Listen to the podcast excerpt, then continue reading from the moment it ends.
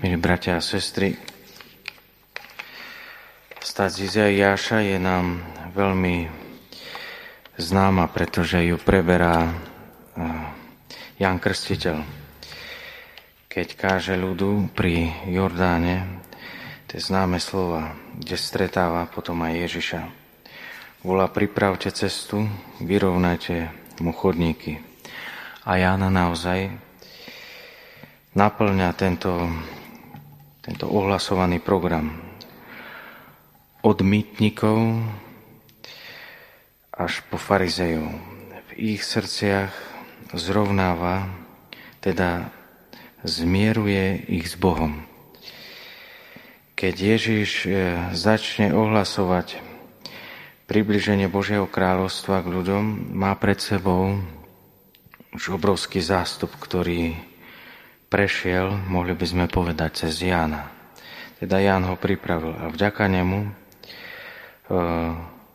sú tí ľudia pripravení počúvať a prijať Ježišovo slovo.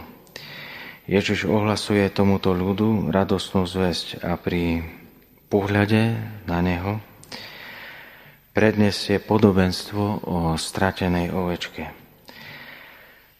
Pastier pozná svoje stádo a bude nespokojný, ak bude chýbačovi len jedna ovečka. Ježiš v podobenstve odkrýva a dáva nám teda nahliadnúť do Božieho vnútra, do, do Božej lásky, ako ona pozerá na ľudí. Ježiš vidí zástup pred sebou, ale zároveň vidí a rozlišuje každého človeka osobitne v zástupe. Každé ľudské srdce a jeho nespokojnosť je zrejmá, ak nenájde tam čo i len jedno zatúlené ľudské srdce.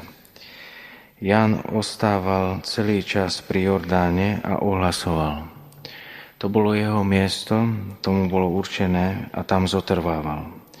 No Ježiš bol naopak putujúci ohlasovateľ, pretože ho hnala nesmierna túžba pastiera mať pri sebe nielen veľký zástup, ale mať pri sebe človeka milujúce ľudské srdce do posledného, do jedného, ako ho nazýva to podobenstvo.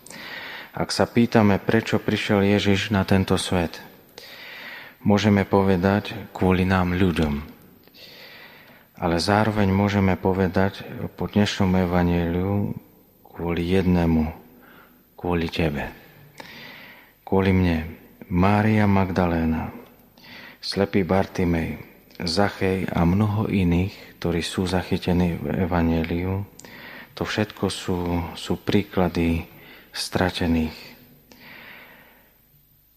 Akí sa však stali, keď Ježiš eh, ich na svojich cestách našiel?